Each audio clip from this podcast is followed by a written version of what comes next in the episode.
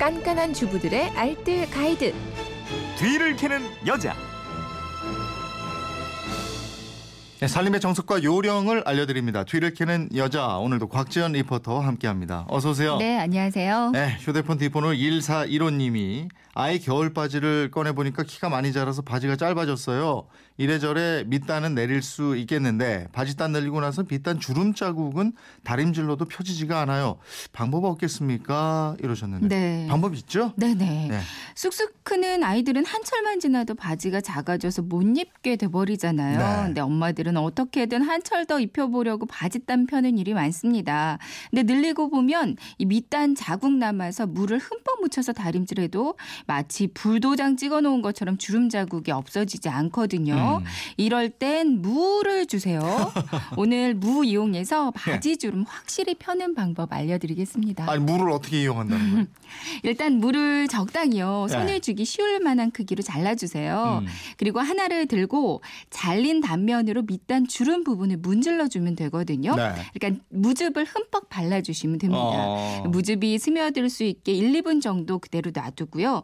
이제 다림질을 몇 차례 반복해서 해주시면 돼요. 음. 이 주름이 좀 심한 곳이라면 물을 아예 갈아서 즙을 낸 다음에 주름 부분에다가 발라주고 다림질 해주는 게 좋은데요. 네. 그럼 심했던 주름도 말끔하게 사라집니다. 어. 비교적 간단한 방법이죠. 무가 주름 자국 없애는데 타고난 이유가 있어요? 그 무는 대부분 수분으로 이루어져 있잖아요. 네. 그만큼 즙내기가 쉽고요. 쉽게 발라지고 또 어. 쉽게 흡수도 됩니다. 예. 그리고 적은 양이지만 당분을 포함하고 있대요. 음. 보통 옷감을 빳빳하게 하는 당분의 농도가 2에서 4% 정도라고 하는데요. 네. 무는 3% 정도의 당분을 가지고 있기 때문에 그러니까 음. 풀먹인 효과를 낼 수가 있다고 합니다.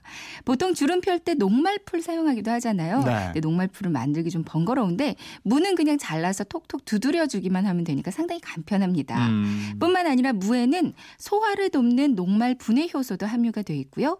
과산화수소를 분해하는 성분, 미백 작용하는 비타민 C까지 있어서 이게 효소 덩어리라고 할 수가 있거든요. 네. 이런 성분들이 다 포함이 되어 있기 때문에 주름 자국도 없앨 수 있지만 또 각종 얼룩들도 지울 수가 있어요. 음. 또 어떤 얼룩 지울 수 있어요?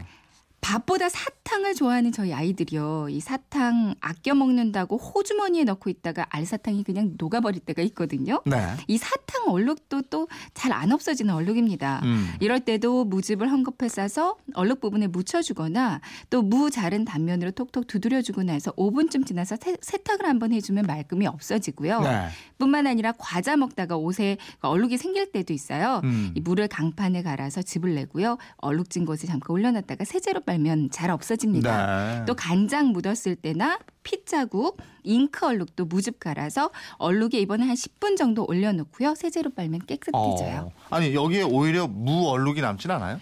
무는 95%가 수분으로 이루어져 있다고 말씀드렸잖아요. 네. 그만큼 수분이 많고 맑기 때문에 무즙 자체는 얼룩이 잘 남지 않습니다. 네. 이렇게 주름 펴는데 물을 사용하는 것도 좋은데요. 네. 근데 식초를 이용하는 것도 좋아요. 어. 접힌 자국이 있는 바짓단을 바닥에 평평하게 펼치고 음. 식초를 자국에 몇 방울 떨어뜨려 주는데요. 그다음에 다림미를 이용해서 접힌 자국을 펴주면 그 심하게 구겨진 옷들도 쉽게 주름이 펴집니다. 네, 그렇게 하면 되는군요. 살림에 대한 궁금증은 어디로 문의합니까? 그건 이렇습니다. 인터넷 게시판이나 MBC 미니 또 휴대폰 문자 샵 8001번으로 보내주시면 되는데요. 문자 보내실 때는 짧은 건 50원, 긴 건 100원의 이용료가 있습니다. 네, 지금까지 뒤를 캐는 여자 곽지연 리포터였습니다. 고맙습니다. 네, 고맙습니다.